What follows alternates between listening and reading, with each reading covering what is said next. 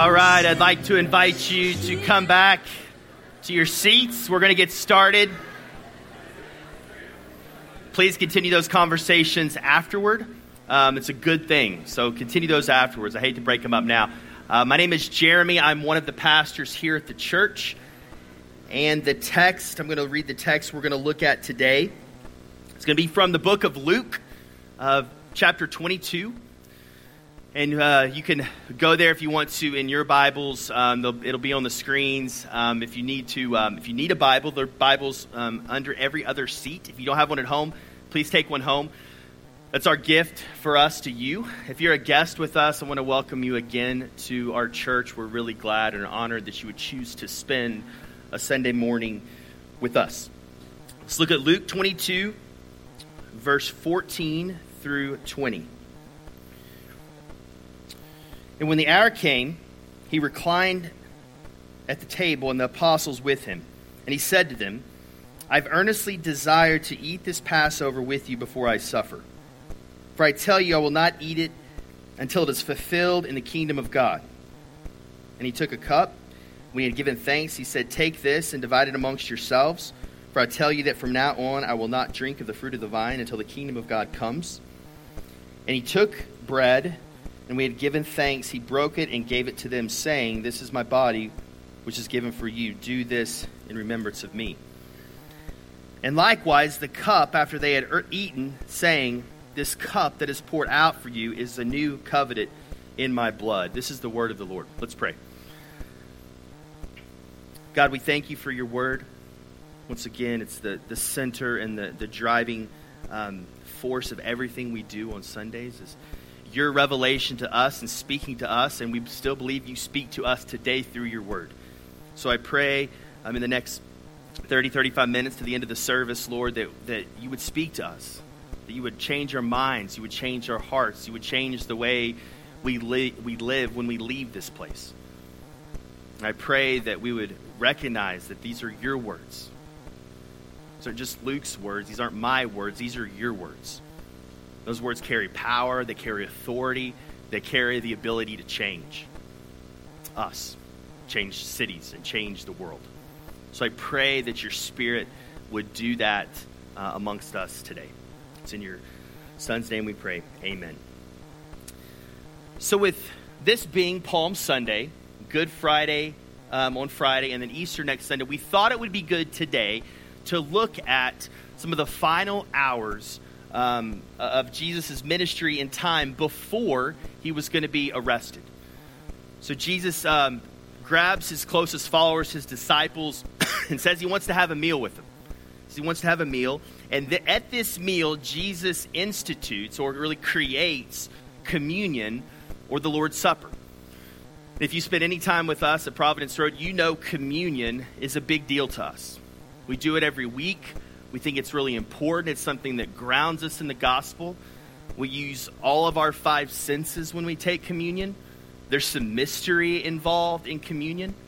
Um, there's, there's a heightened spiritual awareness during communion. And it's interesting, in the modern time period, which we can go back 500 years ish, there was a move away in our world from things like spirituality, like transcendence, like symbolism. There was a move away from that stuff. But in the last oh, couple of decades, it seems like with the rise of some postmodern thinking, there's, a, there's an attractiveness again. There's a move back towards these kinds of things, like symbolism and deeper meaning and, and mystery and these kinds of things. So, if you're not a follower of Jesus in this room and you're here with us, when we get into communion and start talking about this, it may seem a little strange, and that's okay. It is a little strange when we do this. Um, but here's what I want you to think about it and really consider. Um, that you'll realize that there are, there are people all over the world, even this morning, observing communion. And it's this time where followers of Jesus come together and we can go a little deeper in our understanding of what, what has happened and, and who Jesus is and what he has done, and take some time and just a moment out of our week to deepen our faith. Time to remember and reflect on all he has done we tend to all live in the shallower forms of life, just going through life. In communion, we take time to go a little deeper and to do deeper thinking and deeper work. in what the gospel actually is. Another thing to consider, if that's you, is that there are, think about, it, there are very few ceremonies that have continued unbroken for nearly 2,000 years. Communion's been done on every continent. It's been done by um, hundreds, if not thousands, of different people groups in different languages. And all of that for 2,000 years has been celebrating and observing this one thing who Jesus is and what he did on our behalf. And that's really fascinating. That's interesting. And so, if you're here and you're not a follower of Jesus, uh, my prayer that would be that you stay with me and you understand just some of the beauty and the meaning and the hope that communion gives us. But why do we do it? Okay, that's that's the question we're going to answer today. Why do we do this as Christians? Why is this that? Like, I, I started thinking this week. Jesus didn't have to institute communion here or ever. He could have just said, "Hey, remember me by um, reading my word. Remember me by coming to worship together as a group." But there was something about communion, about the bread and the cup that he instituted, and he said, This is something you need to do as a part of your rhythm of life. So, why did he institute this? Why did he set this aside and tell us, hey, keep doing this until I return? We're going to look at that today. But before we jump in, I want to make sure that we don't get tripped up on any terminology because there's a lot of words that I'm sure you've heard for um, this observance, okay? So I'm, i tend to just refer to it as communion, um, so I'll probably do that for the rest of our time, but there are other things uh, that this uh, that, that, communion is also named. So uh, put them on the screen. We don't have time to go through all of these um, in depth, and we could do a sermon over each of these, but um, here are five that are used either in the Bible or in the early traditions of the church. So first is, is communion, and this is the one that around here we use most often, communion comes from the Greek word koinonia, which just means fellowship, coming together, community. And I think it's getting at this idea that when we take communion, we are communing, we are fellowshipping with the Trinity, the Father, Son, and Holy Spirit in that moment. But we're also do this as a body of believers. So we also fellowship with the Trinity, but we also are fellowshipping with one another, with that Spirit being the uniting factor. So that's why communion is used to break bread. This is a term that's used a lot in the New Testament. And when this is used, they're talking about a meal, but they're really specifically talking about taking communion as a part of that meal. So when we hear breaking of bread, especially in the New Testament, we should assume that communion is, is happening. Third's Eucharist. The, the word, this literally means to give thanks or thanksgiving. And we saw in that passage we read, Jesus gave thanks and then he did it. So this is probably where that word comes from. But it's also just good to be thankful during communion. So there's nothing wrong with, in my opinion, using Eucharist. Different traditions use it in different ways. But if it just means, hey, we're giving thanks when we observe the Lord's Supper, that's an appropriate thing. Fourth is uh, the agape feast or, or the love feast, which is what agape means. This is mentioned in the book of Jude one time in the New Testament. And in the earliest. Um, kind of manuscripts we have of what a worship service would have looked like in the early church, this thing called the agape feast comes up a lot. So, most historians and scholars believe that they were actually referring to the Lord's Supper or communion when they were talking about this agape feast. And the last one, Lord's Supper, this is another one that we use fairly often. And if you're kind of in the Baptist world, this is the one that is tend to use. And this is just um, the, the meal that Jesus had right here. It's referring back to this meal where Jesus pulls them aside, has a meal with them, but also has communion as a part of the meal. Okay, so just so we don't get tripped up on terminology, that's that's when you hear these things, they're all referring to the same thing, maybe taking a different angle, uh, but they're all from the a biblical tradition or at least um, an early church tradition. So let's jump into this text. Let's look at Luke 22 again, starting in verse 14. Jesus has this supper. When he when the hour came, he reclined at the table, and the apostles with him. These 12 guys. And he said to them, I have earnestly desired to eat this Passover with you before I suffer. So here's the stage. In, in chapter 21, Jesus has, has rolled out some heavy teaching. He's talked about the destruction of the temple, he's talked about his death, he's talked about um, the, uh, the, the wars and his suffering and his second coming and how the disciples should be ready. So we know how the, where this story is going. We know there's a climax about to happen. But even if we put ourselves in the disciples' shoes, they're feeling that something's coming. They've, they've walked into Jerusalem. They know Jerusalem at this point it's not safe for Jesus, but he, they walk into Jerusalem and he starts talking and teaching about these things. And Jesus says, I want to have this meal with you. And this, this was the night before the Passover uh, f- uh, festival or celebration. Every year, Jewish people would come together and observe the Passover. Okay, and so the night before the Passover, what would happen is that they would go sacrifice, Jewish uh, uh Jews would go sacrifice a lamb um, to remember when God brought um, them out of their ancestors, their people out of um, slavery in Egypt, which we read about in the Exodus. So they sacrifice a lamb, and then they eat that lamb for dinner the night before the Passover was to start. So this is all happening all around them in Jerusalem. So it wasn't, it wasn't strange for Jesus to call them to this meal. And this, this, this, the shedding of blood for the lamb was a sign of God's grace in the Old Testament.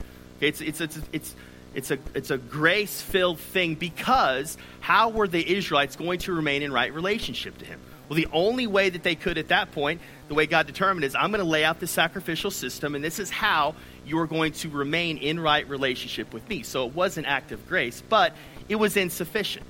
Right? Like they could have uh, done a sacrifice, walked away, and turned around 10 minutes later if they were like you and I, because we're all sinners, and go back and have to do another sacrifice. They could have done it every day, and it's still not been sufficient. So this sacrificial system was insufficient. What they needed was a sacrifice that would take care of all their past sins, but also all their future sins, and reconcile them to God once and for all with no other sacrifices needed. This is what they needed. And in the sacrificial system, it was the death of a lamb, though. Okay, it was the death of a lamb that would bring about God's reconciliation to them. So as his disciples are sitting down at this meal, there would have been this heightened awareness in them that they the need for God's grace they would have been prepared with the lamb. They get this as part of their tradition. And then let's look at verse 16. For I tell you, I will not eat it until it is fulfilled in the kingdom of God. And he took a cup, and when he had given thanks, he said, Take this and divide it amongst yourselves. For I tell you that from now on, I will not drink of the fruit of the vine until the kingdom of God comes.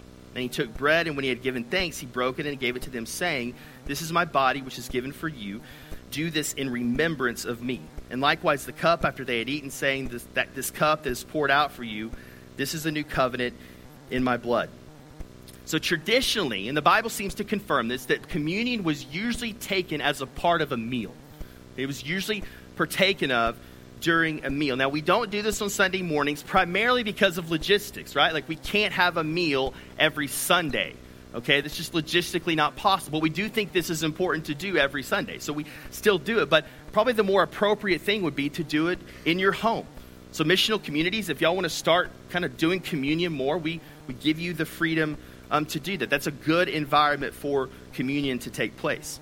So, this traditional Jewish meal they're, they're, they're taking here, Jesus begins to reinterpret it. Tradition says that there actually wasn't a lamb at this meal. So they would have all sat down and expected a lamb because remember, it's Passover. This is what you do on Passover, and there was no lamb. And then Jesus quickly, they would have think picked up on it, hopefully, that Jesus was the lamb. Like John the Baptist says, this is the Lamb of God who takes away the sin of the world. Like Jesus is sitting there amongst them, and he's the lamb. He takes the bread and, and, and wine, which would have been prevalent at nearly every Jewish meal, and he reinterprets the bread and the wine to point back to him as the sacrifice that would end all sacrifices. So Jesus is reinterpreting um, the meal here. So this is the Jewish context for what's happening, but most of us in this room don't have that context. That we don't understand all this. We can't feel what the disciples were feeling. Well, this is it's okay because Paul, one of the leaders in the early church, actually has a teaching on this for the church in Corinth. So we're going to go over to 1 Corinthians um, chapter 11, verse 23. This is Paul. This, this is a church full of some Jewish folks, but there was a lot of Gentiles and Greeks, people who didn't have this background. So he's now going to walk them through communion, which is going to be very beneficial for us. Okay, so let's read this. Verse 23 For I received from the Lord what I also delivered to you. That the Lord Jesus, on the night when he was betrayed, took bread, and when he had given thanks, he broke it and said, This is my body, which is for you. Do this in remembrance of me. In the same way, also, he took the cup and after supper, saying, This cup is the new covenant in my blood. Do this as often as you drink it in remembrance of me. So, Paul's going to tell us that there are some things that should be happening in us when we come and take communion. There should be things, some ha- things happening in our mind, deep in our heart, and deep in our soul. We shouldn't just come to communion every week here and um, just treat it as a quick little snack and yeah, oh yeah, Jesus died for me. That's, that's not the way we should treat communion. It shouldn't become routine because there is a lot happening here spiritually, and Paul's going to show us these things. And these things actually fall into a nice past, present, future rhythm. So I think it's really easy for us to remember when we keep this in mind. So let's look at the past. So there's two phrases here. Do this in remembrance of me. So looking back, looking at the past. Okay, these are important. They're mentioned. This phrase is mentioned twice in these three verses. This is important. Paul's highlighting this. And what we have to ask is, what does remember mean? So, this is one of the things we are to do during communion. What are, how do we remember? And I think there's different ways to remember, and I think two primary ways. There's one way to remember where we remember facts, and there's another way to remember that we, that we, we immerse ourselves back in, into the event. And to, to use this, um, to help illustrate this, I'm going to use a, a, um, a, story from our life. So, um, about four years ago, um, my wife and I, we suffered a miscarriage. And so I'm going to go back and, and kind of process the event with you guys. Um, it was May four years ago, so I'm coming up on four years. And we uh, had found out that we were pregnant and had seen one ultrasound and a heartbeat. Our doctor was in Dallas, so one Monday, it was actually the Monday after Mother's Day, um, we drove down to Dallas, so where our doctor was, went into the doctor's office, waited a few minutes, went into the the room there. Um, doctor came in, gave Nicole and my wife an ultrasound, and we he couldn't find uh, a heartbeat on the ultrasound, and he looked at us and said, um, "Your your your baby your baby's gone. He's not going to make it."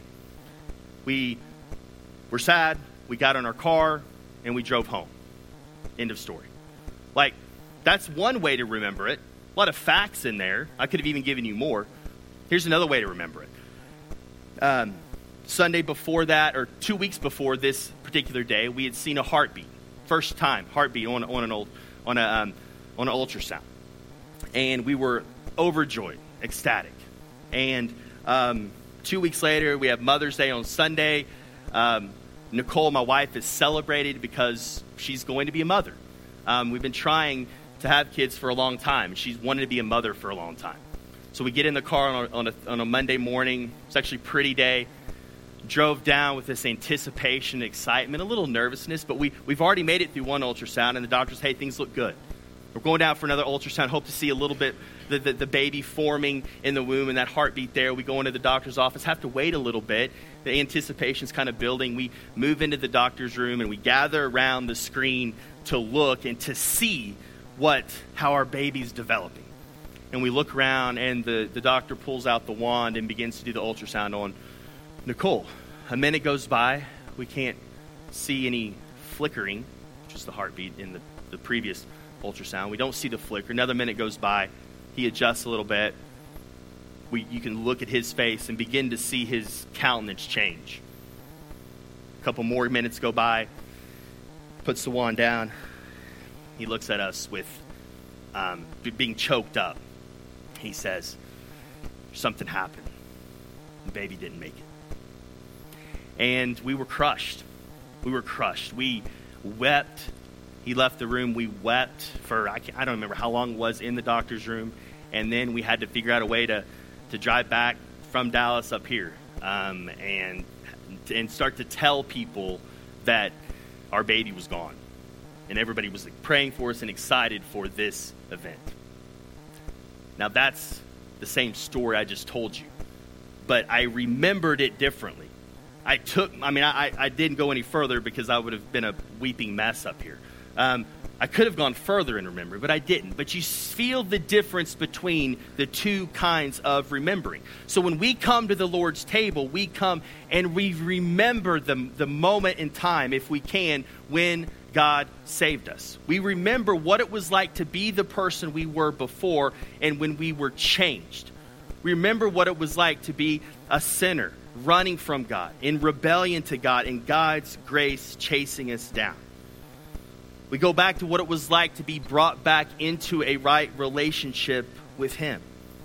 We remember that while we were yet sinners, Christ died for us. Remember what it was like when the Spirit, we felt the Spirit for the first time inside of us. We're like, yes, I remember how that felt. I remember God's grace. I remember that. And we remember when He that knew no sin became sin on our behalf so that we might become the righteousness of God and no longer be called orphans, but stand before God fully forgiven and welcomed into the family of God as children with faces and names and a heavenly Father who's going to take care of us. That's what we remember when he says, do this in remembrance of me. It's not just facts. It's not just, hey, Christ died for me and I'm forgiven and I'm not, I'm going to heaven now. It is so much more than that. So that's the past aspect. Let's look at the next verse. Here's the present aspect. Verse 26. Paul says, For as often as you eat this bread and drink the cup, you proclaim the Lord's death when he comes. And what does this mean? Proclaim the Lord's death.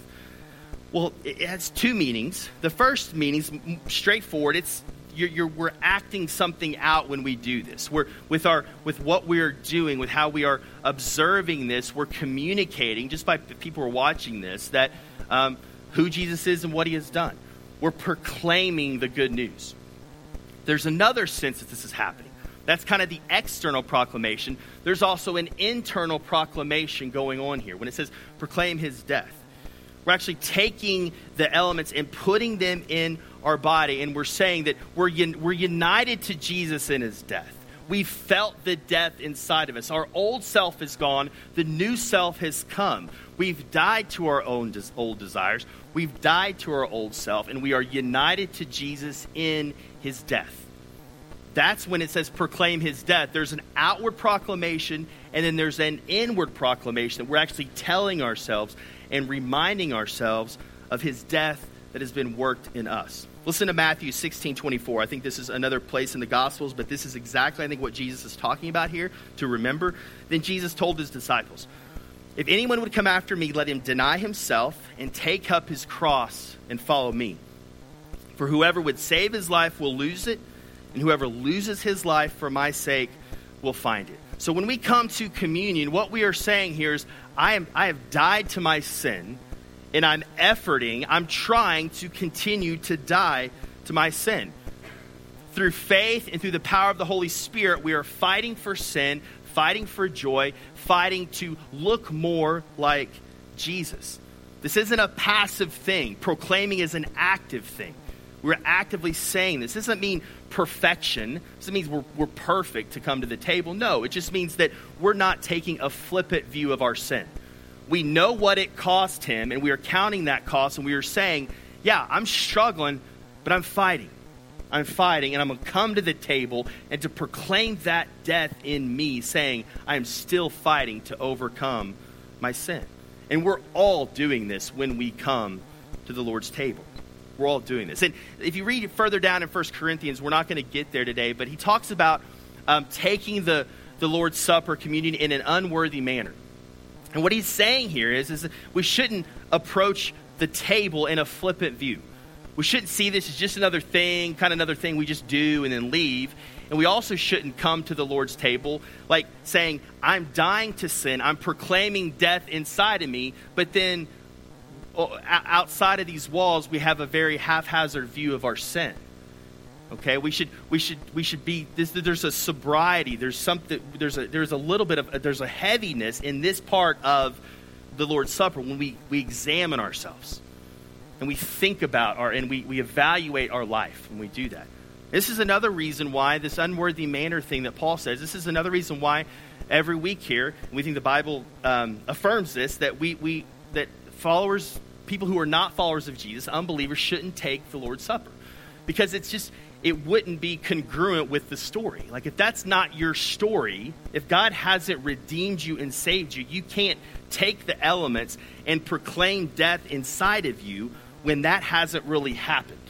So that's another reason why we say every time at the end, hey, if you're, if you're not a follower of Jesus in here, just kind of remain where you're at and think and pray and ponder what we've talked about because of this. Because it is something that people who've experienced redemption can only do. And then we have the future aspect, the final. And this is where it takes a turn. And I think every week when we take communion, we should take a turn here from kind of looking inward and really thinking and dwelling and reflecting to outward. And to really thinking about the future hope that Jesus promises us in communion. Listen to, let's go back to Luke 22, these two verses here. Jesus says, For I tell you, I will not eat it until it is fulfilled in the kingdom of God. Verse 18, For I tell you that from now on I will not drink of the fruit of the vine until the kingdom of God comes. So, what Jesus is saying here is like, I'm not going to do this again. I'm telling you guys to continue to do this because I'm leaving you in person the way he was then. I'm leaving you, and um, but I'm going to take this one day again when the kingdom of God comes. And what he is saying here is he's, he's calling their attention to the day when Jesus returns to set up his kingdom here on earth. And the Bible has an event that it describes, talks about the wedding supper of the Lamb, that those who have professed faith in Jesus, who, who are followers of Jesus, whenever he returns, we're going to get to eat with him and see him face to face and commune with him and fellowship with him.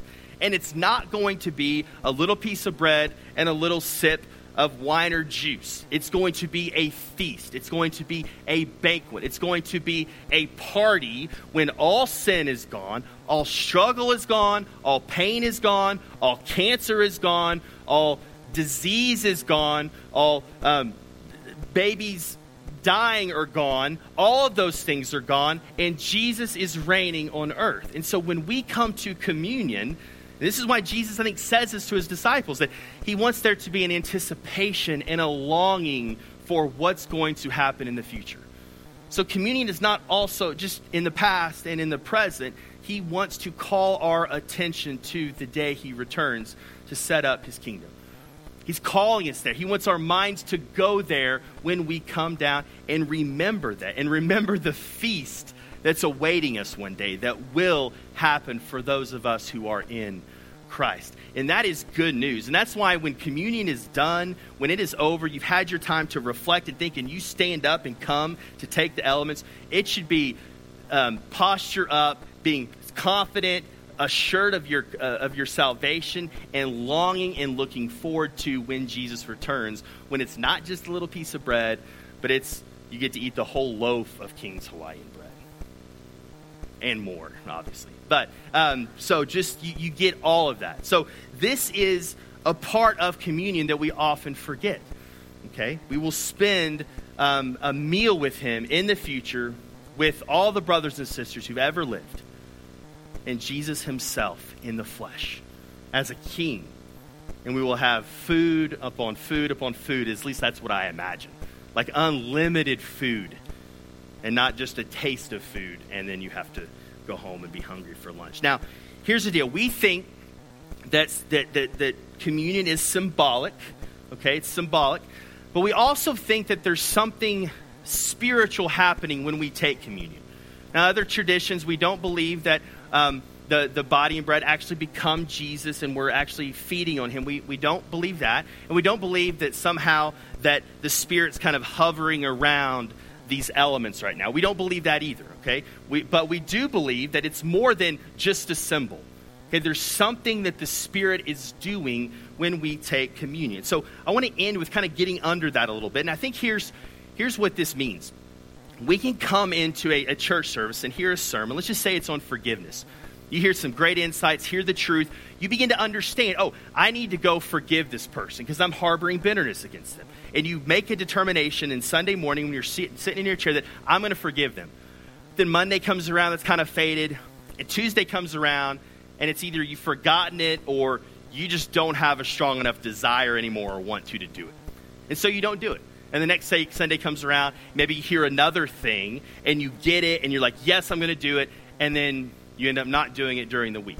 I know you don't forget sermons here. That doesn't happen here in this church. But hypothetically, if you forgot our sermons, um, then you, you, you may do that. And so there's something going on here. There's something that's not leading to the change in our life that we want. And the problem is just thinking about something or understanding something is not enough to change. It's definitely a part of change, but it's insufficient to change us. There's something deeper at work here, and that's at the area of our, of our desires. our wants, our loves. There's something deeper down than our knowledge that is causing us not to want to do those things. Have you ever had the thought, I just wish I could get this from my head to my heart?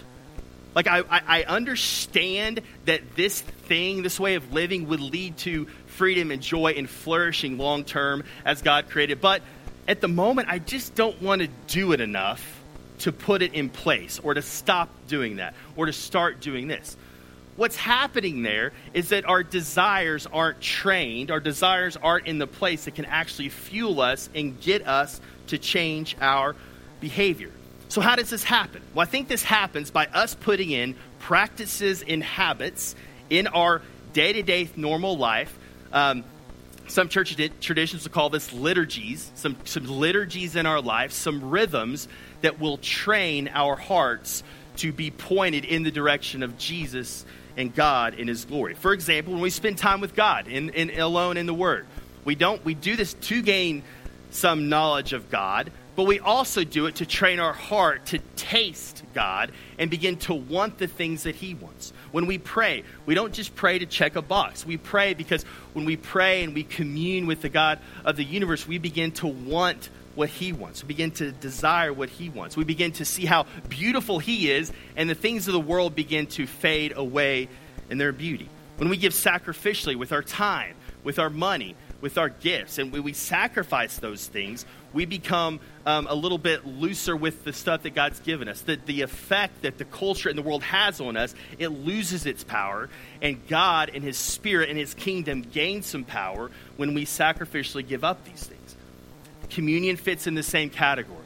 When we take communion and we remember and we proclaim His death, something is happening in us at a deep, deep place with our desires with our wants, with our loves. And so when you come in here week after week and you do communion and you start stacking those observances on top of one another and you look back on six months, a year, three years, five years, you will begin to be changed. Your loves, your wants. If you're doing it the way that Paul's laid out here, to remembering and proclaiming the death, and that combined with understanding the word and, and the preaching of the word and, and, and all those things that we do that we kind of think about, put those two things together, that's how you're formed into the image of Jesus. So, with any of these things, that's why with, like, we want it to be a habit here. We want it to be a practice that we do regularly because we know the Spirit is working through that, that practice. And it goes way beyond what's happening here on Sunday morning. We do it week after week after week, and we're changed. Listen to this quote. This kind of Think sums it up well by David Fitch in his book. The Lord's table is about presence. Surely it is about eating, but ultimately it's a discipline that shapes a group of people to be present to God's presence in Christ around the table. The table just meaning uh, coming to the table. Here we have perhaps the single best opportunity to train ourselves to tend to his presence for our lives. If we can recognize his presence at work around the table, we will be able to recognize his work in our lives as well. Without such a discipline, however, we all will always be tempted to take God's work in our own hands instead of recognizing his work, submitting to it, and participating in it. This table, or the elements here, trains us to discern Christ's presence in all the other places we eat during the week. I would say all the other places we just live during the week. Okay? So communion is symbolic, but the Spirit is doing something in His people as individuals and as a body when we do it here at the church. So this is what we're going to do now. We're going to take communion after hearing this, and, and I want us to think about these things while we do this.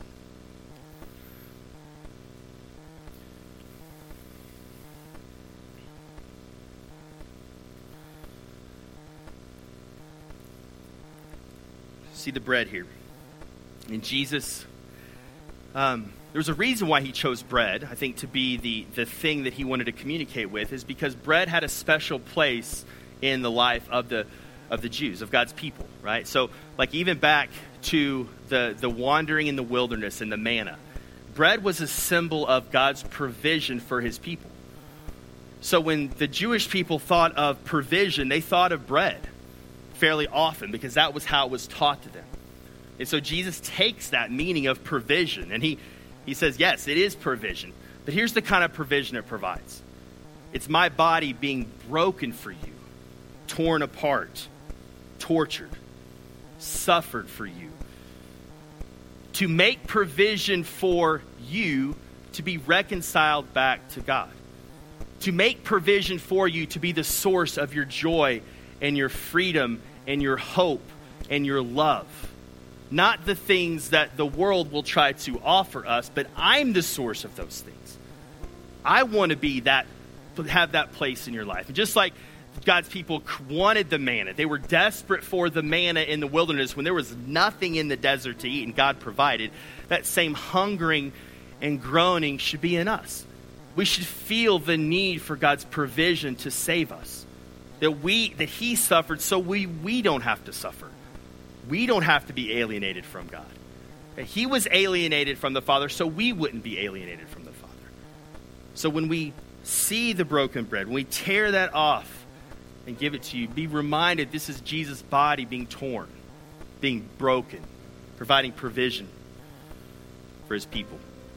And then he took the cup. I said earlier that the way to atone for sin in God's economy of the Bible was for there to be death. Death was the payment for sin always in the Bible. Death including shedding of blood. So Jesus takes a, a wine. It's red. Looks like blood. Has the same consistency. It's liquid. He takes and he says, This is going to represent my blood.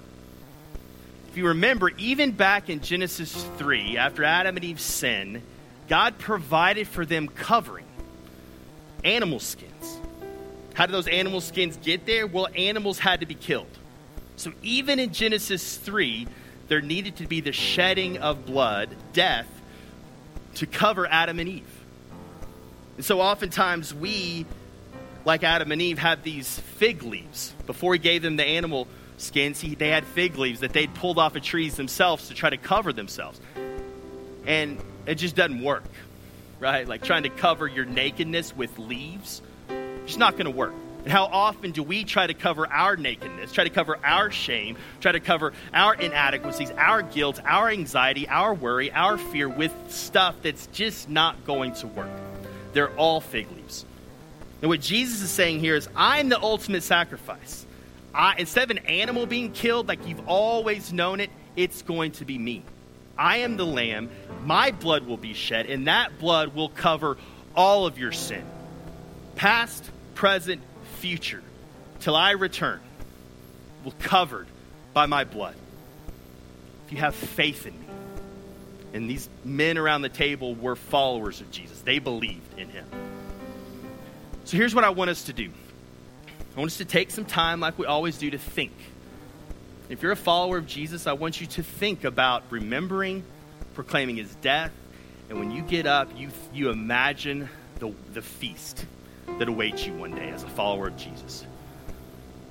And think about the elements and what they're actually, when, you, when, you, when we put them in your hand and you taste them, like this is what the disciples would have experienced. And Jesus says, Do this until I return. So we're going to do it. If you're here and you're not a follower of Jesus, I, I, I pray that you, you maybe have heard something today about God's grace, but you're not needing to, to do anything to become a follower of Jesus, just believing and trusting that He's done it all on your behalf. To re- unite you to God so you don't have to spend this life or eternity apart from Him. And if you believe that his grace is for you. He's offered that for you. And you believe that, then you can take communion as well. I want you to come forward or head to the back and take communion. Like I mentioned earlier, if you're here and you're not a follower of Jesus and, and you're just not there yet, you just don't believe and you don't have faith that Jesus died for your sin and saved you, if you don't have that, then we just ask that you would stay where you're seated.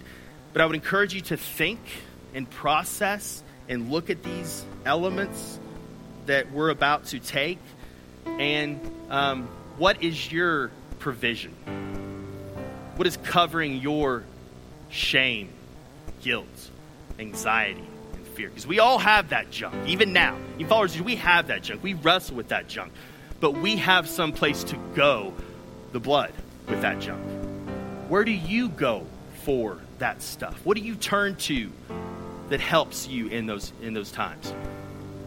But if you're here and you're just like, uh, I, I, am not there, I, it's okay. We want this to be a safe place for you to come, wrestle, doubt. But I would love to have a conversation with you.